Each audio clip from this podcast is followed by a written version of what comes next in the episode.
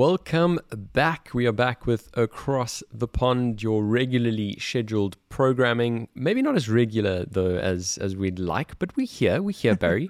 uh, after our little week uh, break, we're here, and I, I swear, if I'm not a sort of indie podcast maker today with my little ad hoc setup, I'm looking down. Uh, I've got these wonderful little uh, mini couches and and all sorts of strange, weird, and wonderful stuff going on. Then I don't know what I am it's, it's spot on, Chad. I mean, after a year of Across the Pond being very stable, everyone in the same yep. place, the same setup, the last couple of weeks have been all over the place. We've all been trying to figure out exactly how to record this on the go. And like I was saying to you offline, we've become these nomadic podcasters, Chad. I can imagine us podcasting from remote places in the earth, trying to find a, a chair or a table or something to use. Uh, but we managed to figure it out. And here we are, Chad. Episode 77 is upon us. It is. I mean, you don't need that much these days. If we're if we're honest with ourselves, all you need is a is a laptop, some good stuff to talk about, uh, a little bit of light because that definitely helps, especially with the video element. And I struggled to find that today. Uh, and most importantly, Barry, is, is a stable internet connection on both sides of the ponds, oh, which. Yes. we, we struggle with sometimes, but um, we've we've managed to find that we've we've got all of the preconditions uh, for for what should be a really good conversation. Uh, so yeah, I'm I'm ready, Barry. Are you? I'm ready, Chad. Let's dive into the week that was. The week that was. The week that was, lots of stuff happening this week uh, on my side of the pond. If you've never joined us before, I'm uh, Chad, I'm in London, and Barry, uh, my co host, is in Johannesburg. So on my side of the pond, we've got some announcements this week, quite, quite a bit actually. Uh, the first one being the one that I've been most anticipating, uh, and I'm sure you won't be surprised by this, Barry. that is the the next step of Boris's like lockdown plan, his roadmap, um, and that is the date of the 17th of May, which is next week, Monday. Been looking forward to this date for many months. Uh, it's the day that we finally are able to meet indoors again. So we're able to have people over at our own houses. Uh, the rule of six is, is what they call it, uh, or, or sort of two households. And uh, yeah, I mean, indoor entertainment restaurants actually open inside. We've got 30 up to 30 people outside. That's all happening. Uh, and, you know, a lot of people have been anticipating travel. Uh, I know, you know, a lot of people are quite keen to get back onto an airplane or, you know, exploring different parts of the globe. So travel is back on, uh, although in a limited sense, where we've now got the green, amber, and red lists. Uh, and much to my dismay, South Africa is still firmly stuck in the red list over there. Uh, which is not surprising, I guess, but but very very uh, disappointing. Certainly for, for those of us who, who do want to go back uh, and and catch up with friends and family and, and have a wedding, hopefully one of these days. Um, but certainly for the for those that are on the green list, I know Portugal, uh, the Madeira Islands. Uh, it's it's a limited list at this at this point in time, but uh, yeah, that is the the next step of the UK's roadmap. Uh, feeling very optimistic about it. It's really good to hear, Chad. After all the chaos and after all the, the talking about these various stages and whatnot, it's really nice to feel some progress and feel like, cool, we're move, moving on to the next part of this whole thing. And even though it's not total normality just yet, it's a, it's a step in the right direction. And so I'm very happy for you. I'm looking forward to seeing what kind of adventures you're going to get up to uh, after the 17th of May. I know you've been dying to get out there and kind of just get out of the house a little bit and get get get see friends again and all that good stuff.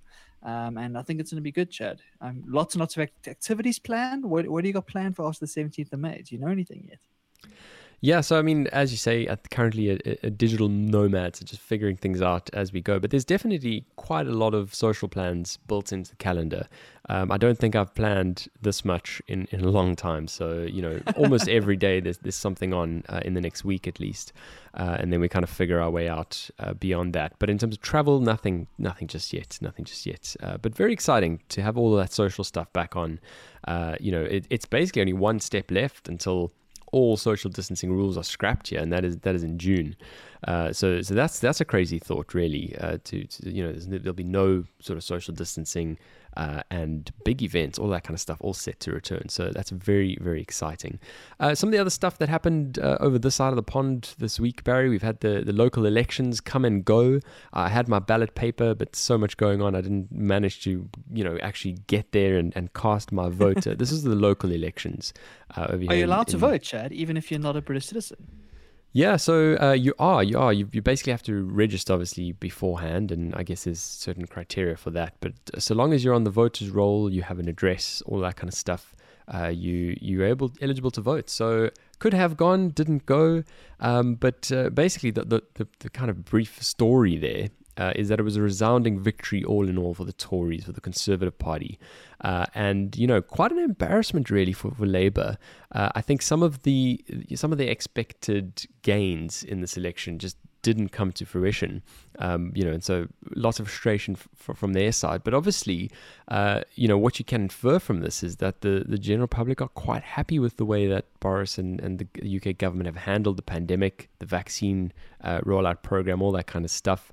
Uh, you know, sort of, I guess, happy with, with, with everything else. So, I guess that is a conclusion in itself, and uh, you know, it's certainly something to be said for that. Uh, on the other side, when you when you look at what's happened in in Scotland, um, the SNP has uh, got another term, and, and that's quite unprecedented. I think it's their fourth term, um, and you know their manifesto going on the basis of applying for, for a second referendum. Uh, we've been talking about this a little bit uh, as time goes on. The, the the idea of Scotland wanting to go independent. Uh, and so, yeah, it's it's really quite the quite the landscape at the moment where uh, Nicola Sturgeon of uh, the SNP wants a second referendum, and she's sort of promised her people that and has been voted in on that basis. Uh, but Boris doesn't.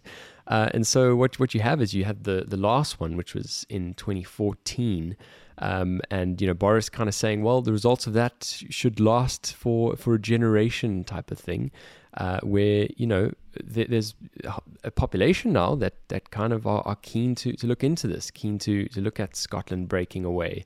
Um, and so, where we're at at the moment with this, Barry, is there's a possibility that this lands up in the Supreme Court um, because of the split of power between Westminster and Hollywood. I think it, uh, not Hollywood. Uh, it's not Hollywood. It's uh, it starts with an H. Um, my bad. Um, basically, in, in, in Scotland, and, and so the Supreme Court will, will need to decide whether you know Westminster has to actually give the go ahead for this sort of referendum to take place. Uh, but it's going to be an interesting landscape to watch over the, over the coming months. I'm really curious to see what happens, Chad, because it's one of those things that during the whole Brexit situation, it was very top of mind and everyone was discussing it and it was a very big deal. And then this pandemic kind of came in and kind of put it to the side a bit. People sort of forget about that and sort of focus obviously on on the virus. And now that things are starting to get back to normal, these these things start to bubble up once more. And so Scotland, of course, are very restless as a nation, and uh, there's lots of lots of chaos that side. And so I'm very curious to see what happens here. Um, the first race referendum was an interesting, like, social experiment. It felt like, yep. um, and so we'll have to wait and see as to where the second one actually goes ahead and what it means for the Great Britain as a whole. I think that there's there's so much turmoil in the last ten years. I mean, I, I don't think we've seen this much political change in Britain in like a ten year period in a very long time, right? And to see this continue like this, it just shows that the will of people is looking for something different in in some cases. But I also want to pull back on your point about about um, citizens being relatively happy with with Britain. I think you guys yeah. have done really well on the vaccines, and that's the reason why people are, I think are quite happy. Um, if you look around the world, Britain's vaccine rollout has been probably one of the best um, of all yeah. the countries, and so that's obviously a big deal in this kind of in this environment, ensuring that your government is is doing a decent job. Um, so what, what remains to be seen is when things get back to normal and you kind of go back to some of the old political debates before the virus. Um, how does that impact voting and that and whatnot? So yeah, lots of interesting things to watch when it comes to British politics. And Chad, I'm sure you'll be keeping a eye on what goes on. Absolutely will be. Uh, I mean, just on just to echo on your point, Barry, uh, I, I, think it is it is really interesting because there's been lots of criticism on Boris for you know the high number of deaths over here in the UK, um, you know, and and certain certain countries starting to kind of catch up on on that death on that death number. But as you say, it's the vaccine program that that's actually been the redeeming factor for him, really. Um, today in, in Parliament, he was saying that he's he's going to be authorizing a review into the government's handling of the pan- pandemic. So obviously the parts that didn't go as well. Um, but but I do I do think that it's uh, you know quite an interesting thing that the people have been able to uh, kind of forgive some of the the you know the pieces that didn't go so well um, for the bit that was a resounding success. Yeah, definitely. It's people forget things quickly, Chad. It's one of those things where the moment it, it goes out of the news cycle, people stop stop they, they, they forget that they're angry. It's like Mm. when you have an argument with someone, you argue for so long and you forget why you were arguing in the first place. Um, and it's one of those things where the news cycle just keeps going. And so as long as you can redeem yourself, as long as there's some path to accountability, and the fact that he wants to get this review going is is, is a, good, a good step. It shows, okay, listen, Yeah. we maybe didn't get things right, we maybe got a couple things wrong, and let's try and figure out what they were so we can move forward. And that's all you ask for from a leader. You're, like it's Yep. it's an impossible job what these guys have to do. It really is an impossible job to kind of try and please everybody, try and deal with all of these different issues at the same time with various constraints. Um, and so all you can ask for is when things go wrong is some sort of accountability. And rather than shifting the buck, trying to figure out why why did this happen and how can we um, avoid it going forward. So yeah, I, I I'm not a huge fan of Boris in general, but I think uh, what they've done over the last uh, couple of months has been quite impressive, even from a, a neutral perspective. Yeah, no, fair enough. And uh, you know, Said, uh, who's also tuned in live while we while we're doing this, is, is asked about Brexit as well, which I think is also definitely a relevant point to to mention. Uh, is that Boris did get Brexit done uh, in in one one form or another. Uh, you know, something that was dragging for such a long time. At, at least has now had some some finality, and obviously, the, you know, you can debate the merits of uh, the deal that that came across in the end. But uh, you know, a lot of a lot of voters happy uh, with with an outcome rather than rather than none, and a lot of pending uncertainty kind of going on and on and on. Um, so just moving on, Barry, uh, to some other stuff that happened this week. Uh, we saw yesterday the Queen. Uh, opening Parliament, and I've never watched any. I've never watched this before. I don't know if you have, Barry. Um, it's quite the formal affair. Loads of, uh, you know, obviously protocol, uh, as always in these kinds of events, um, and uh, you know, quite an eerie setting where previously you would have had a gallery that was packed with people, all sorts of uh, you know attendees invited from various walks of life, and uh, now it was very kind of. Uh, it was just hollowed out, really. Just a few people socially distancing. Uh, a very obviously, she would normally have had Prince Philip walking with her down, uh, you know, down into into the, the, relevant section, and it just it just had that slightly eerie feeling um, because of both of these things. Have you ever watched it before, out of interest? Before I get into what it was. I haven't, Chad. It's it, it, it's something that sounds fascinating though because there's so much tradition and so much kind of history in in English parliaments and the Queen and whatnot. Was this the Queen's first public appearance since Prince Philip's death? Do you know? No, so she did have one uh, one engagement before this, uh, but but this was certainly, I think, the, the the biggest one since since his death. Yeah. Interesting. Yeah, it, it's it's one of those things where um, everything feels weirder without people there. It's like I was I was watching a hockey match just like literally just before this recording, Chad. And when you see no one in the stands, it just feels different. Like you watch a Mm. soccer match with no one in the stands, it feels so different. And I, for one, am looking forward to seeing a pa- place that's packed with people to give it that atmosphere and that vibe that it requires. Even in Parliament, which is not like a sports thing, but it's it, it's still you still want to feel like it's the will of the people. You still want to feel like it's a consensus being built, Yeah. uh, rather rather than rather than over Zoom, which just doesn't have the same effect. Yeah, no, completely agreed. Uh, and and yeah, I agree. It, it, it was a bit it was a bit eerie, and, and hopefully we'll we'll get back to to having people in all settings uh, going forward. But just in terms of some of the the, con- the contents of that, and, and I guess the importance of it, why why the Queen opens Parliament. Um, so essentially, she she has you know her, her speech, the Queen's speech, and and basically in that speech outlays all the priorities of her government for the year ahead. And there's loads here. You know, we, we obviously can't get into everything. Um, but I'm just going to quickly run very quickly through the list uh, of, of what some of those priorities will be, um, which I get, I you know, I think is, is quite important to do. And this is talking to all of the impending bills um, that that need to kind of go through the process, uh, get royal assent. Um, so it's kind of all the stuff that, that's on the radar at the moment. So obviously the vaccination program we've we've kind of spoken about that. Uh, she you know the queen actually spoke about 5g and, and broadband and the importance of that which i thought was really quite interesting. Uh, obviously a, a, you know a crucial crucial step to to leveling up which is the the kind of language that's been happening at the moment. Um, we we've saw something interesting about uh, the integrity of elections. As things stand at the in the UK at the moment, Barry, you just rock up with your uh, with your votes voters registration and and you just vote.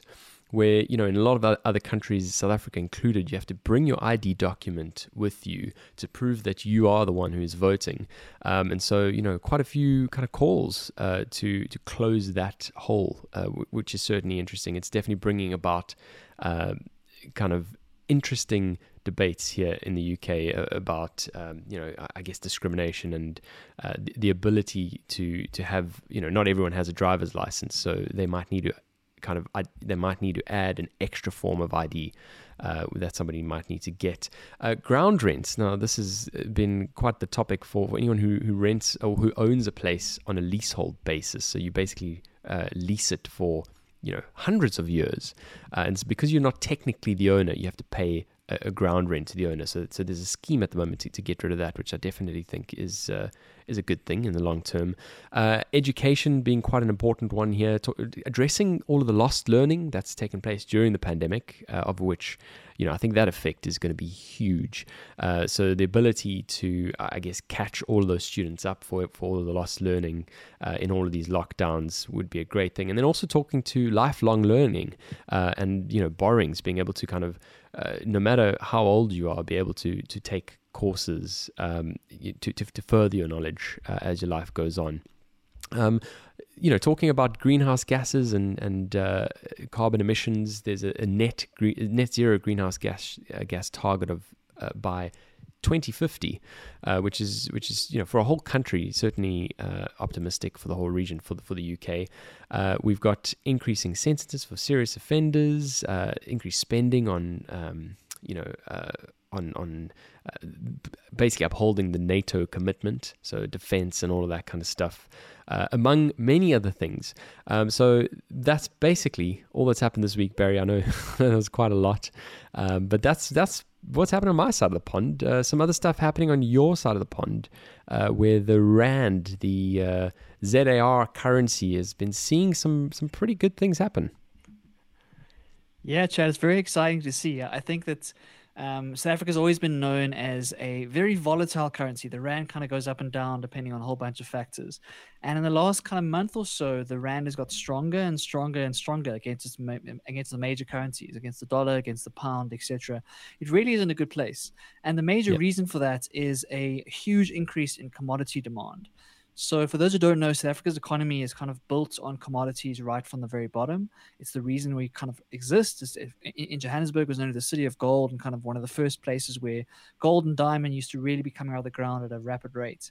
And they built the entire South African economy on on these industries.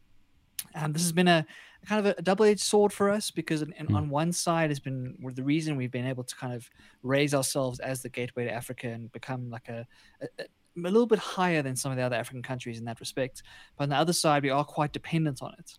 But in situations like this, when the commodity commodity prices go sky high because everyone's starting to to look for those things again, then we do really well. And so in these yeah. moments, we're happy for that concentration and for that lack of diversification in that sense, because it really is propping up our economy. And so it's a really good sign for us as a country. We we we are you know, hopefully we're going to take the most of it and actually turn this into some real foreign investment going forward. But yeah, really, really good good signs here, and hopefully it's the start of some sort of economic rebuild, Chad. Yeah, and also let's not uh, miss the the exports, the strong exports uh, during the pandemic, which I think have, have certainly uh, helped as well. Uh, you know, just in that balance of payments, uh, which obviously contributes to this too. Uh, South Africa's export market is is massive. Yeah, definitely. It's it's it's kind of what keeps us alive, to be honest. And uh, luckily, with with, with uh, travel starting to open up and supply chains starting to reopen, obviously yeah. our exports have got a lot stronger. So that is what is needed. We need to mm. be able to be transporting South African goods and products uh, all around the world because, unfortunately, our local environment, our local economy just isn't big enough to to really grow. In a sense, if you're looking to to to sell some sort of consumer product or whatever into the South African economy, you've got a very very small uh, consumer base because unfortunately the vast majority of South Africa still still lives in in, in very very low circumstances, and so in, in order to really kind of grow your business or grow your your operations, you have to look outside of the border, uh, whether it is to the rest of Africa, but also to Europe, to the US, to China, etc. And so yeah, hopefully that we keep seeing those trends, and hopefully we see, keep keep seeing things grow because we desperately need it. Absolutely. Well, we'll we'll, we'll certainly keep uh, monitoring this rally of the rand. Uh, like you say, really good for uh, really good for the country. So hopefully, um, hopefully that continues. Uh, certainly hitting levels I haven't seen in a long time, um, which is which is absolutely fascinating. Well, we've got a whole lot more to talk about, Barry. Let's move on to the next segment. Stuff I found interesting. I'm not going to spend too long in this uh, this area of the, the, podcast, Barry, but I came across a little article on the BBC uh, talking about a surge in book sales in 2020 as the UK dis- rediscovers its love of reading.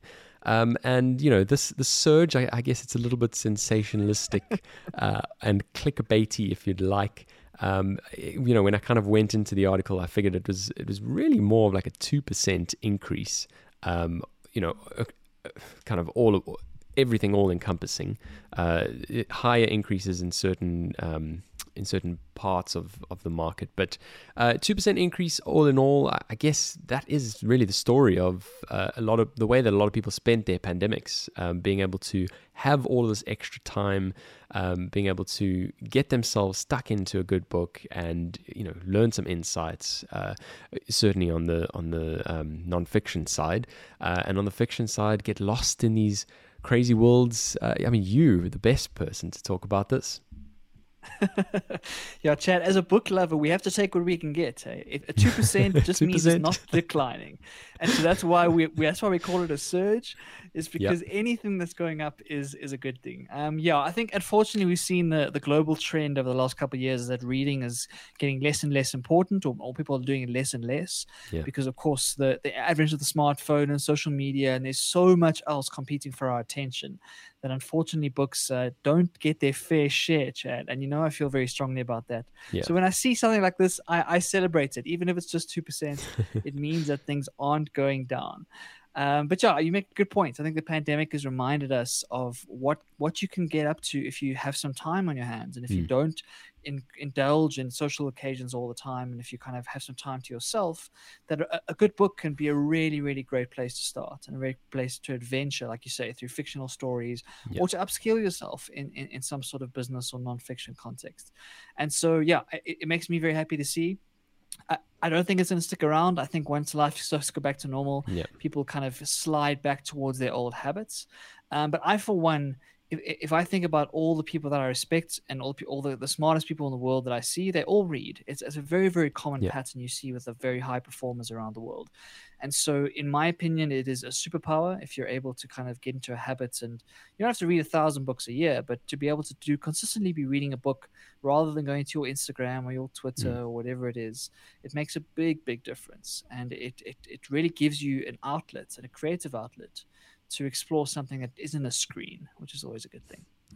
Yeah, definitely. And uh, I mean, I'm, I'm, I for one, am certainly very fatigued at constantly looking at screens. So it, it has been good to, to kind of get lost in a, in a book. But let's not forget that when we do return to life as normal, uh, commuting certainly if you if you're fortunate enough to be on a public public transport uh, that that allows you to, and you don't have uh, you know thousands of people all around you uh, underneath someone's armpit uh, people coughing all around you, as was the case in the tube in London pre-pandemic.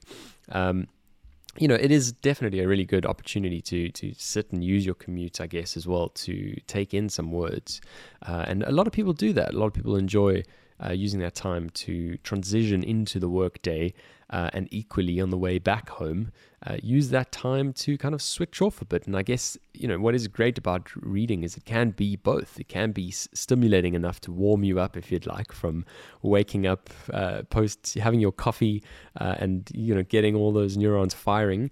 Uh, and equally, it, it, you know, it can also help you ease off of your day uh, after after the, the rat race, which I think is quite powerful. It's a powerful tool. Yeah, I, I love that contrast, Chad. That, that's how I do my reading. Is I try and read nonfiction during the day and then fiction yeah. at night for those exact reasons. Because the nonfiction kind of gets me fired up, gives me a little bit of inspiration, some mm. motivation, some food for thought to carry me into the day. And then when I'm trying to kind of shut down at the end of the day, it's it's very nice to be able to drift into a story and and just keep reading until your eyes fall asleep, Chad. And and and, and that yeah. kind of mix is so special if you can get that right. Um, and yeah, so I really would encourage people if you if you're not reading it, it it's so wonderful. Um, and I think what where people get, get caught up is they think they have to read the famous huge books. I think they have to yeah, read the, yeah. the, top 100 books that's ever been written. And so they pull out this classic and it doesn't make sense to them and they hate mm. every minute of it and then they just never return to a book, right? and so I'd really encourage anyone listening to just read something that you want to read, even if it's a, yeah. it doesn't matter what it is. If it's a romance novel, if it's a medical book, if it's a, a silly comic book, whatever it is, but read something that, that interests you and that, that you find enjoyable. And over time, you build that habit. And once you got the habit, you can start to kind of upgrade things and start to read yeah. more difficult books but from the beginning just just read anything because it engages a different part of your brain. Kind of it, it forces you outside of your own reality and it puts you in the in the shoes of another character. And i don't know about, i don't know about you chad but i get a bit tired of living in my own head sometimes. It's nice to be able yeah. to switch barry off for a little bit and just get myself into the, the, the shoes of somebody else it is nice. It is really good. Um, and and the, the, only problem, I guess, is when you when you do have too many different voices going on. And I think we're going to touch on that not too long. So let me not get there. Uh, that, that that discussion is coming. Uh, but for the meantime, let's move on to our next segment. Looking ahead. Now, Chad, I'm hoping you might be able to pull up the video in the in the, the link on, on this piece. Okay, um, give me so a second. If you can, that'd be great. but if not, that's also cool. I know we're, we're dealing with the nomadic setup here. Um, but I wanted to chat about a really cool new piece of software, which is called MetaHuman. Now, for anyone who's ever played The Sims and you were to create yeah. your character and you picked so that what they were going to wear and what their face was going to look like, or even if you play like FIFA and stuff these days, you can create a character in 3D and give them the facial hair and the hairstyle and the all the fashion stuff and, and make it look really, really cool. This is that on steroids, Chad. What MetaHuman does, it is it uses artificial intelligence and uses a whole bunch of really cool algorithms behind the scenes to allow you to create absolutely incredible photorealistic models of human beings.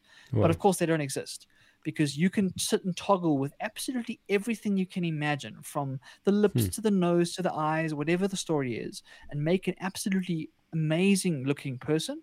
And the coolest part, Chad, is once you're done with this guy or this girl or whatever you're creating, all of a sudden you can animate it and it starts to come oh, alive. Oh, wow. And so towards no the way. end of this video, you'll see him start to blink and look around and and all of a sudden, if you if you didn't tell me, Chad, that this was a fake person, it would have been very difficult to pick that up. And so I think it's a really fascinating look at, at what the future of 3D modeling Whoa. animation is going to look like. Um, and how Whoa. easy it's going to be. Like this is going to be like a Photoshop type um, software, Chad. And I just love the slogan. The slogan is high fidelity digital humans in minutes whoa, this is crazy. Like you say, that that last couple of seconds where you actually see the guy, uh, you know, start to animate. Because, like you say, we've we've all done the we've all done the Sims and the FIFA and uh, very other various other cases of customizing characters. Uh, it, it's always your avatar. You kind of get a bit of, you know, a little bit of customization, but I think the, the, the, depth of customization here is is quite insane. Uh, when you actually start to see how they tweak the face and the, the amount of uh, data points really on the face uh, that, that you can kind of tweak and you know, make the, the eye bones a little bit higher, cheekbones a little bit uh, different, uh, the depth of how far the eyes go in and out, um, how far they are from each other, all sorts of stuff you, you can kind of quite customize here. Um, and yeah, and that animation is is really quite scary actually. Um, so, so what's the point of this software? Um, I, you know, I certainly, as I'm watching this now, I, I certainly could could think of a use case. Um, you're replacing a, a, kind of arcane process at the moment uh, where police stations around the world uh, have to kind of identify suspects and, and do sketches. Um, you know, do you see a world where you, you could kind of recreate characters uh, based on descriptions more accurately using this kind of software? Uh, I mean, I don't know why you would go through all that effort though, because you're never going to want to animate that person, are you? Um, so, so what's the use case here, Barry? Before I you know ruin this whole segment.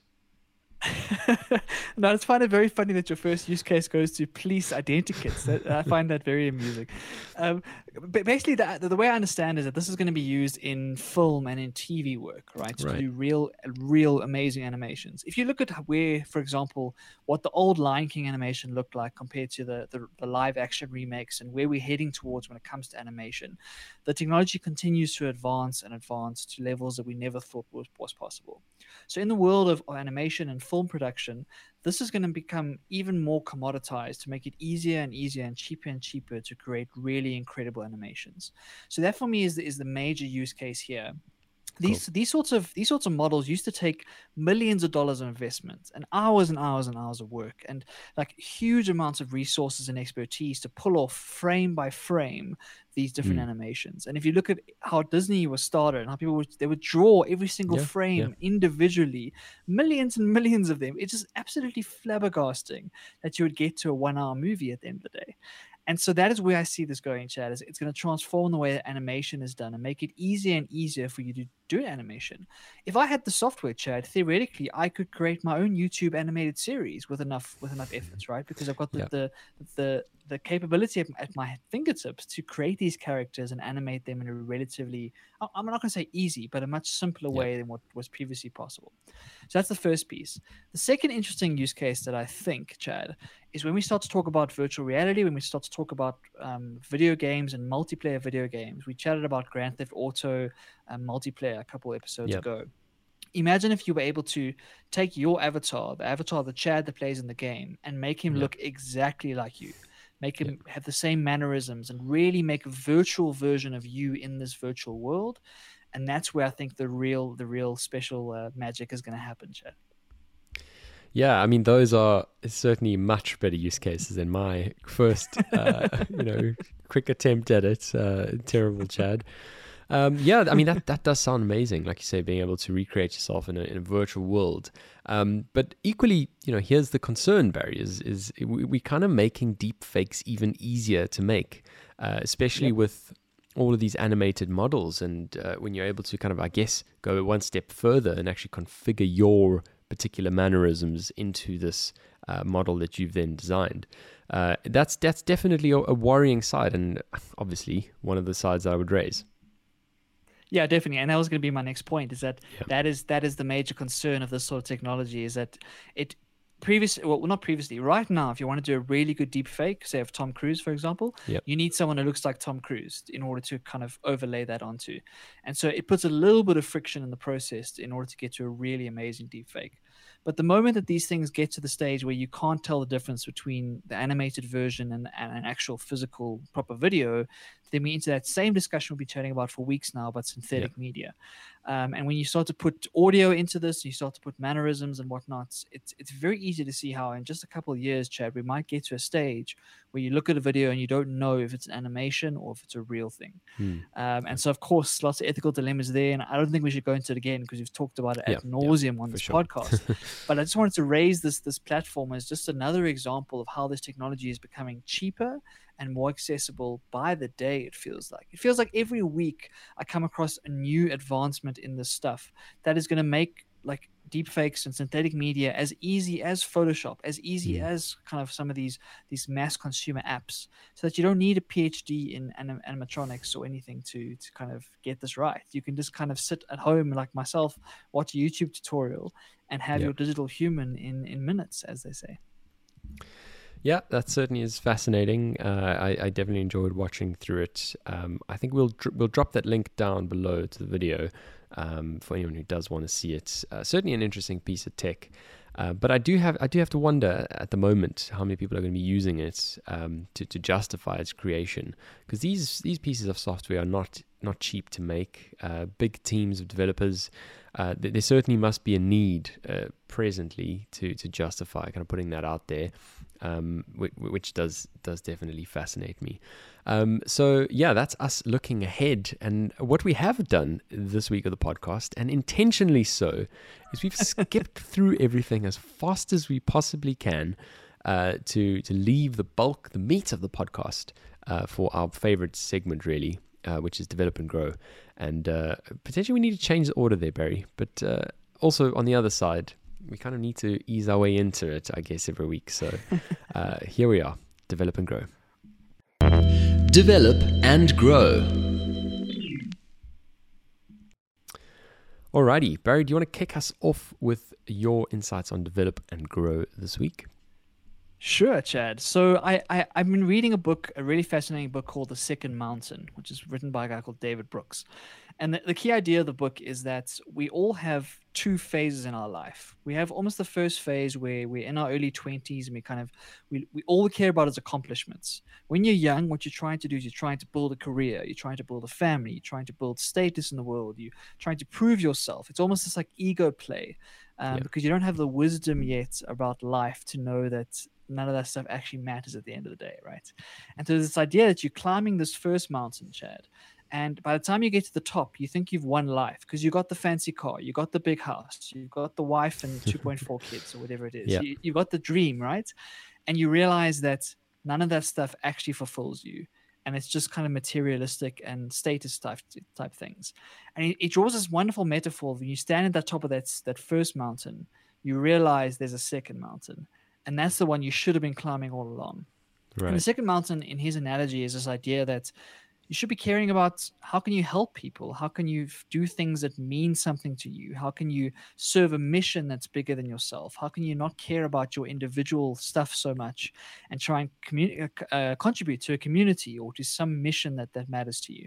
And so it's a wonderful analogy and a great book and it's something that i'm trying to take in, in, in into my life and trying to kind of ruminate on a bit. So i'll definitely come back once i've finished the whole thing mm. and we can chat about it in detail but there was one quote, Chad, that really stood out for me this week, and I just wanted to raise it and kind of get your thoughts on it. And the quote goes like this Living online often means living in a state of diversion. When you're living in diversion, you're not actually deeply interested in things, you're just bored at a more frenetic pace. What are your initial kind of thoughts to that? Does that does that what do you think about that kind of that quote, Chad? I love it. Uh, yeah, when I saw it, it just kind of struck me straight away because uh, it's it's so true. We are constantly just switching between things, um, but because we're bored, not for any other good reason, because we're bored, we, because we have this like nervous twitch almost uh, to to constantly switch between things, and and we've we've said it a few times in the podcast. You end up just doing everything worse. But also, what you, what I feel like you end up with Barry is you end up at the end of the day just unsatisfied.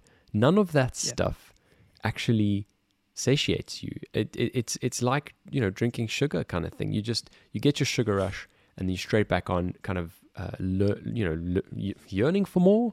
Um, you just need more sugar. Um, it's it, and you know strangely enough, it's it's how I think a lot of us live our days at the moment is because we'll have one little bit of boredom um, and this actually reminded me of your uh, your newsletter that you released uh, a few weeks ago. I don't know how long long ago it was. Talking about, I think it was called activation energy, Barry, uh, mm. where you know before you actually start to do something meaningful, uh, whatever it is, there's this activation energy that's required. It's this kind of choice. It's a switch you need to flick in your mind to decide. Okay, cool.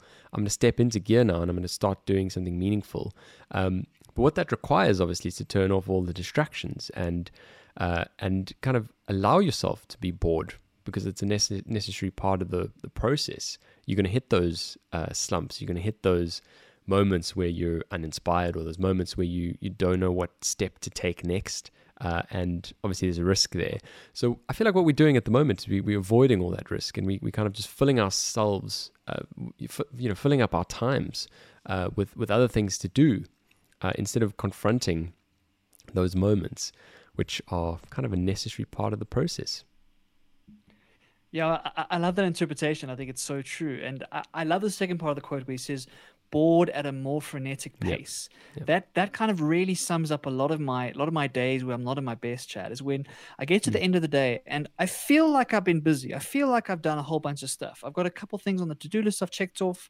I've been in a couple calls, been in a couple meetings, but I look back on the day and I'm like, what has actually changed from this morning till now? Like, what has actually moved? which which balls have been pushed down down the field? Yeah. And that's always a difficult one because often there aren't any because the stuff I've been doing just doesn't matter in the greater scheme of things. it's very easy to to trick yourself into thinking that you're busy, and I do it all the time. And what this book is trying to challenge, and it's challenging me specifically, is that instead of trying to do 20 different things and being completely pulled between contexts and, and transitioning between this and that and trying to hold all these things in the air what if you what if you invested that time into one thing yeah into one thing that really fulfilled you and that really meant something to you how much how much better of a life would that be and how much more productive and accomplished would you be as a person and I think eh, eh, it's such an important thing to be able to say, cool, if I'm going to spend four hours on something, it's going to be really meaningful because that's a lot of time. Like you say, it, it, it takes a lot of sacrifice to be able yeah. to spend four hours straight on something.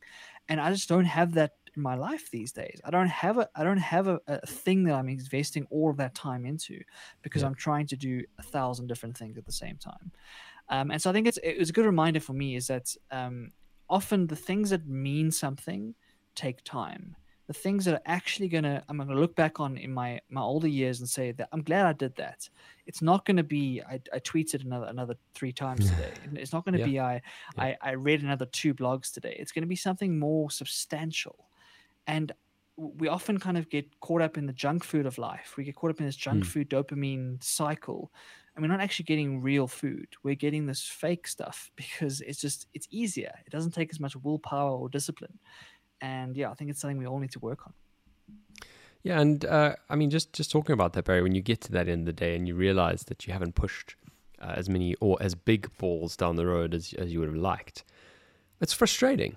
It's it's a really frustrating feeling to have, and uh, yeah, I mean, you, you kind of you kind of wonder what the point of it all was, uh, getting in, getting to the end of the day and not kind of accomplishing anything that was of substance.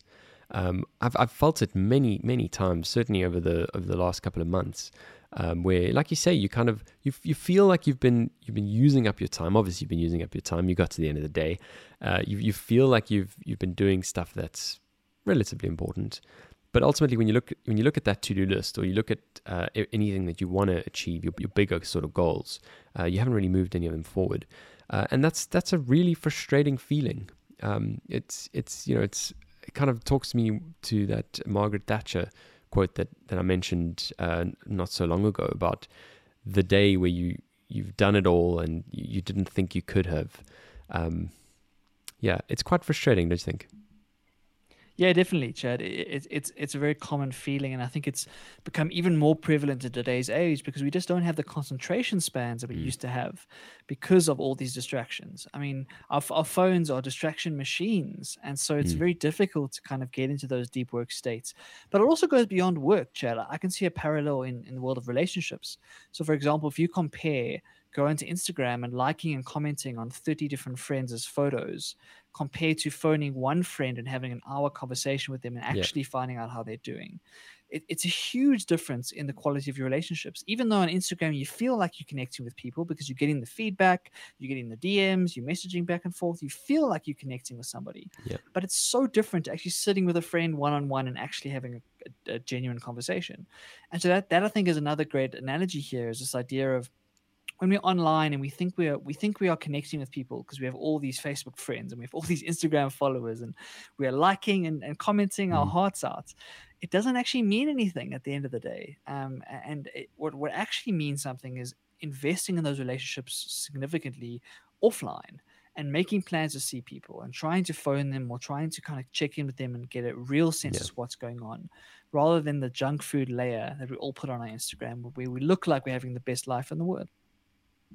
Yeah, that junk food layer is so real. It's so real. And and when you just talk about, I guess, how how we kind of convince ourselves that spending time on these junk food things are, are important. Uh, just just to address your, your point before this, um, you know, I I for example this this past couple of weeks I've been editing through photos and I was gonna have this big unveil where I posted everything, um, and you know posted it all, and at the end of the day I was kind of like, okay. Um, and then kind of just talking to maybe rather have having spent that time doing something bigger, uh, something a bit more ambitious, something uh, that that would have actually resulted in something a bit more satisfactory. Um, so it's an important point, and I think we I think we all do it. We all kind of try to try to curate all of these things, put so much thought into uh, what it is we're putting out there. And at the end of the day, it is. It's all junk. Um, you know, completely agree there. Yeah, definitely. It's it's it's something that it's you're never going to figure it out. It's never going to be an easy thing to do. But it's just a reminder to keep keep looking at your life and keep trying to invest in in things that are going to last a test of time, right? Mm. Like a real friendship or partnership with someone is going to last a test of time. A, a more a bigger ambitious project that actually means something to you regardless of what it means to anybody else that that's going to last more in your memories than an instagram post you made three weeks ago and so i'm not saying we have to give up all of the junk food i'm not saying we have to yeah. kind of yeah. write off social media and go live in a cave and be a monk but what i'm saying is that we have to we have to be honest with ourselves about where our time is being spent how much of your time is going to building assets, building things that are really important to you and that are investing in skills and in knowledge and in relationships mm-hmm. that really matters to you, and how much of your time is being spent on the stuff that is actually inconsequential when you look at the bigger scheme of things. And that's what this book is all about, is that this first mountain that we all climb is so unnecessary. And if we could just get to the second mountain as quickly as possible and ignore the first mountain, we'll have a much more fulfilling life. But for some reason, even though we hear these things time and time again, we all feel like we have to climb the mountain first just to make sure that they're not lying. just to make sure. If I buy yeah, that car, I just want to check that I'm not super happy at that point. Because if, if I get if I buy that car and I realize that after two weeks the novelty wears off, then it's like okay, cool. Everyone else was right. But why can't we just believe them, Chad? Why can't we just take that wisdom and ignore those things and actually go yeah. for something more meaningful? I don't know. Yeah, I mean, it also reminds me of the other analogy of climbing up the ladder, not realizing that it's it's leaning on the wrong house. Uh, that was yep. another one that we mentioned on the podcast, another gem that stuck with me. Um, it, it's so important. Um, but you're right. We all we always we, we have to live our own experiences uh, as much as kind of learning from others' mistakes. Uh, you know, you you kind of it doesn't hit the same spot as learning a lesson through making a mistake uh, which is why we we're imperfect beings. I mean, imagine in imagine in school instead of teaching you about some form of algebra you'll never use, uh, you know, for the rest of your life. You you basically had to study a long list list of lessons that other people, important people, have learned. Um, I mean, do you think any of those lessons would, would stick with you? no, we we're gonna we're gonna verify them for ourselves, of course, um, because because we, we somehow feel that we are different and our experience is going to be different. Uh, but but as you say, eighty percent of the time we get there and we realize actually there was some wisdom in that uh, in that statement, and uh, potentially I should have learned something from that. Um, I also wanted to talk, Barry, about your point of of the quality of relationships, and I feel like. Uh, during the pandemic and kind of working from home and I guess working working with whether it's a flatmate or, or a partner that you you live with, um, I guess it's also, I think, deteriorated the, the, quality of relationships a little bit as well because now we're not just jumping from from tasks or from scrolling things to fill up our time, uh, but we're also, when we feel bored, distracting our our partners or our flatmates or whatever by by talking about social plans or by talking about whatever it is we want to talk about. And I guess that always happens in in an environment, uh, but but what you, I mean, in the work environment, that would happen with your colleagues what you end up with is, uh, you know, a, a sort of situation where you're then at a, a dinner or something and you find yourself not having a whole lot to talk about um, because you, you've spent each other's days interrupting. Um, and, and it's this frenetic kind of, you know, not being able to concentrate on one thing for a long period of time. I think it's a relevant thing to discuss given our current climate. Yeah, definitely. It's a very important. And it, it kind of comes down to this we, we sometimes have this romantic idea about our partner that they're going to be everything for us. Like they're mm. going to be everything. They're going to be there for us romantically in a work setting, as a support structure, as a friend, as a as a as a whatever the story is, a thousand different roles. And when you actually put that much pressure on someone and you everything becomes a joint thing it does lose some of its magic. It loses some sure. of the sparkle there because there's ma- there's real magic in having different people in your life that share different interests at different parts of yourself, and you show different parts of yourself to different people depending on where they are in your circle and who they are as people. And so as everyone's kind of been pulled into their into their shells, and all of a sudden the lines between work and personal life are being blurred, the lines between the dinner table and the TV are being blurred, mm. and all those things it it doesn't end up in a good place because as humans we're complicated, we're complex, and it's nice to be able to share different aspects of ourselves with different people. And so I think for anyone who's getting into a relationship, it's important that you you realize that that person you can't like you can't be reliant on them for your happiness or your yeah. excitement or any of that stuff that needs to come from you and obviously when you get together you hope that it's that it compounds and you guys have things to share and it, it makes life a whole lot better i'm not denying that but you have to be able to kind of find everything that you need from a motivation perspective and internal all the internal stuff yeah. you need to be able to find that without relying on that person. Because then you put all that stress on that person. And that, if that person can't make you happy then then i can't be happy. And that's and that's a difficult space to be in. And so yeah it's again it's, it's looking inside of yourself and figuring out okay cool I understand the reason that I have certain friends in my life is because I get those outlets. I get those those release valves. I get that ability to talk about something that I don't talk about with my partner, for example. Um, and and those that variety and that diversity is actually quite important. And I think we've realized that. Uh, I mean, I, I, live by myself during lockdown, but I mean, I'm imagining the couples who live together um, realized that during the during the pandemic. Yeah, of course. There's there's no doubt about it at all. Um, I guess I was more talking about the the distraction uh, element of our the frenetic world we're living in, having an added variable, Barry. Uh, that's kind of more where I was going. But you're you're completely right. Um, you know, we, we we need that diversity in our life, and we need to have our own kind of common values. Uh, well, our own uh, personal values and our own uh, compass, if you'd like, that guides us, uh, not be dependent on another person to provide that. Uh, you almost have to think of it as, as two kind of separate worlds, two very separate entities coming together uh, and and when together, creating this this magical combination. But as you know, as as separate worlds, they, they need to be able to revolve on their own axis, I guess, and, and and that's that's the that's why I guess a partnership and um, the joys of relationships is, is, is so so great when when done right. Um, anything else to chat about on that one before I move on to to what I came across this week on Develop and Grow? No, I think that's good. I'm looking forward to reading the rest of the book, and I will report back as awesome. soon as I'm done, Chad. As soon as I'm done. Keen. I'm really glad that uh, that you're back reading because I know you were feeling, uh, yeah, feeling quite frustrated about not having enough time to read, being so busy with work. So, so that's really good.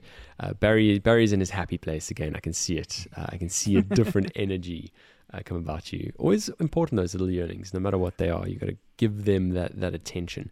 Um, what did I find interesting this week? So I listened to a podcast. Um, yeah, I do. I do listen to podcasts, other podcasts too, and I, and I love a lot of them. Uh, this one is by a, a UK doctor, Dr. Chatterjee. Um, it's called Feel Better, Live More. I highly recommend. Um, you know, certainly on on kind of this element of it, develop and grow. A lot, a lot about, like you say, living living better and and, and feeling uh, feeling more, all that kind of stuff. So, this particular episode uh, was episode 179 about a guy by the name of uh, Marc Brackett, uh, who's written a book. I'm going to bring up a picture of it quickly. Uh, it's called Permission to Feel. Uh, and you know, he obviously goes into it's a whole lot in this book. I, I, I really, really want to listen to read the book or at least listen to an audiobook after having listened to the podcast. Um, he's come up with this ruler system, um, which basically talks through sort of identifying informo- uh, identifying emotions, um, you know, being able to uh, kind of respond to them, going through the whole process of it. Um, and I think you know, emotional intelligence is is a, a really key topic that I think a lot of us haven't really spent enough time in. Uh, there's one thing to say you're feeling sad, but it's another it's another one to go five layers down um, and uh, go into the specifics of it. Um, he's released a chart uh, that that comes with comes with this book. There's an app for it as well. Um, I, I, certainly want to cover this all in detail when I've kind of gone through the book. Um, but as he was talking about it and just I guess talking about his own experience, emotional experience uh, he threw out this idea, which I thought was really quite fascinating. Uh, this idea of his hot balloon, hot air balloon. Sorry, his hot air balloon, and it's. I think it's a tool that we should all really use. Um, I know we all do it in some ways, but to think of it as a hot air balloon, uh, for me, just kind of hits another level, really. And that is when in your life you are facing a crisis of whatever sort. I know we blow up crises in every facet of our life. But when you've hit a, a roadblock in whatever it is, get into your hot air balloon, escalate yourself above the ground, where you'll be able to then get a kind of bird's eye view at everything and be able to kind of put into perspective how important this perceived crisis is in the bigger picture. Be able to kind of take inventory on everything else that is going right in your life. Um, and you know, with that gained perspective, and now that you're in the hot air balloon, you'll be able to kind of come back down uh, to the ground with, with a better view of how important this is or isn't. Um, and I think just as a, as a as a kind of way to think about this, Barry, I, I think it's a, I think it's a very useful tool to get ourselves out of our heads uh, when things just aren't going right, and you know we're feeling really frustrated, nothing's going well. Um, to kind of put it put it into perspective. Well, yes, I've I've got a stable job. Well, yes, I've got a roof over my head. I've got a loving partner. I've got wonderful friends. Um, you know, I'm I'm settled in a country that isn't currently uh, firing rockets at each other. All you know, all of that kind of stuff. Um, there's a lot to there's a lot to kind of take perspective on. So I love this idea, the hot air balloon uh, idea by Marc Brackett. What do you think? That's so cool, man. It's, I, I love these sorts of little thought experiments, little analogies, because they're able to communicate so much more than just the words, right? Mm. And we think, like, as you were describing that Chad, I was imagining this idea of in that moment where I feel overwhelmed and chaotic and angry or frustrated, that ability to kind of just leave my body for a second and look mm. at the situation not inside of my own head.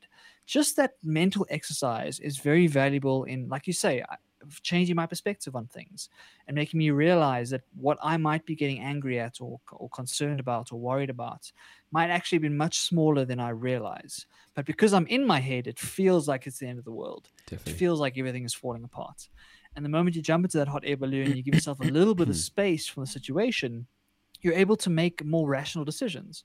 And it, it might not mean that you feel perfect. It's not like you just forget how you felt, right? It's not like you just fix yeah. the emotion. It's not about that. It's about feeling that emotion and trying to figure out, okay, cool. What does this actually mean in the greater scheme of things? How am I going to feel about this in three days' time? Like, can I can I delay sending that angry email because I know I'm emotional right now? Can I just let the email go, jump into yeah. that hot air balloon, and spend some time in the air and kind of come back down to ground when I'm feeling a bit better? Yeah. And so I, I love it, Chad. I think it's a great thought exercise, and it's something that I can imagine. I can imagine on your desk if you're having a tough day, is getting a picture of a hot air balloon and just putting mm. it on your mm. desk somewhere, and just as a little Definitely. reminder, a little memento that when things are not going the way you want them to, like it's not the end of the world. Just jump in the balloon, get some space, get some air, and figure out exactly what the perspective should be. Because that's all life is. Life is just perspective. Now, nothing that happens to you is happening to you because of some personal vendetta. It's just, it's just that's how life works, and you can choose to see it in a myriad of different ways. You can choose which sorts of which sorts of glasses you're going to put on to view that experience, and mm. and the meaning that you imbue on it is going to determine how you live your life. And so that choice is something we often don't think we have. We think that we are have it happens to us, and the way we react is the way we react, and that's just how it is. Um, but if you get in the hot air balloon and you realize, oh wait a minute, there actually are a couple other choices here. I don't yeah. have to respond in that way if I don't want to. Um, I think it's beautiful, Chad. Awesome. I'm glad you loved it as much as I did. Uh, it struck me straight away, and it's it's definitely going to be something that I'm going to be using uh, in the future. And I think we also have to mention here, Barry, that this week is Mental Health Awareness Week as well.